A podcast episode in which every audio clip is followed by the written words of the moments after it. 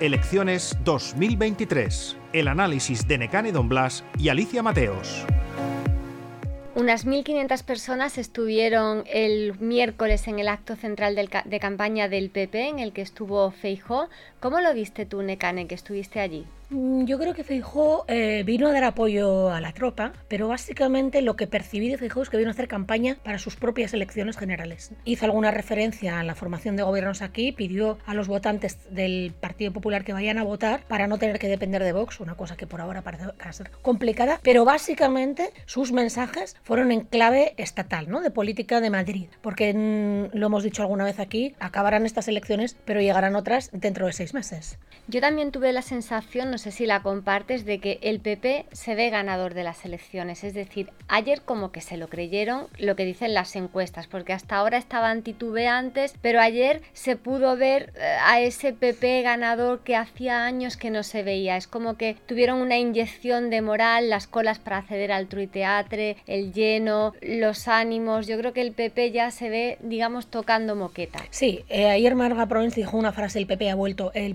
PP ha vuelto, todavía no ha vuelto el PP no ha vuelto el PP, aquel PP de las grandes mayorías, aquel PP que tenía 45, 50% de los votos, este PP todavía no ha habido porque tiene una parte del voto se le ha ido a Vox, pero sí que es verdad que ayer se vio una especie de, de reafirmación del partido. Este partido lo ha pasado muy mal durante estos ocho años de la oposición y lo pasó muy mal también en la época de Bauza. Internamente hubo enormes conflictos, como tú bien sabes. Necesita rearmarse y necesita tener optimismo. Yo ayer les sirvió como un chute de adrenalina este mitin y luego vi otra cosa muy interesante, que es que ahí había gente que se había ido a Ciudadanos, gente que se había ido al PI y gente que se había ido a Vox. Ayer estaban, concretamente había tres personas, cada uno que se había ido a estos partidos y que volvían a este PP que pretende ser de las grandes mayorías. Sí, a mí me llamó mucho la atención la presencia de Tony Pastor, en una de las primeras filas. Tony Pastor estaba sentado en la tercera fila y aplaudió entusiastamente el discurso de Marga Proens, que así como, como Feijó hizo un discurso en clave nacional, en clave de oposición a Pedro Sánchez, habló el sanchismo y el sanchismo es, su, su, lema y su eslogan, Marga Proens sí que habló de Baleares, ¿no? Habló mucho de Baleares y, dijo bastante de su programa electoral. Yo creo que fue un discurso bueno el de Marga Proens para sus votantes, porque es lo que digo, insufló moral, ¿no? El PP es un partido que está deprimido, o lo ha estado. Ahora ve cerca la victoria, la tiene en la punta de los dedos la victoria. Ayer eh, fue una dosis de optimismo lo que lanzó Marga Proens, pero claro, todo quedará, pendiente de qué pasa el domingo, porque si Marga Proens no consigue ser presidenta, eh, este PP lo pasará muy mal otros cuatro años en la oposición.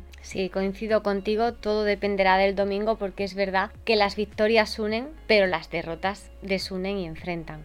¿Tú qué crees que pasará si acaba el PP perdiendo? ¿Habrá guerra de cuchillos? Yo esta vez no estoy tan segura. Yo tampoco estoy tan segura porque tenemos unas elecciones generales a la vuelta de la esquina y a ningún partido le interesa meterse en una guerra porque tienen que remar todos juntos para poder conseguir la victoria en diciembre, con lo cual yo no creo que ni el PP, ni en el PSOE, ni en ninguno, aunque pierda, vaya a haber guerra de cuchillos. Efectivamente, coincidimos. Elecciones 2023 un podcast de última hora editado por Ainhoa Sanso.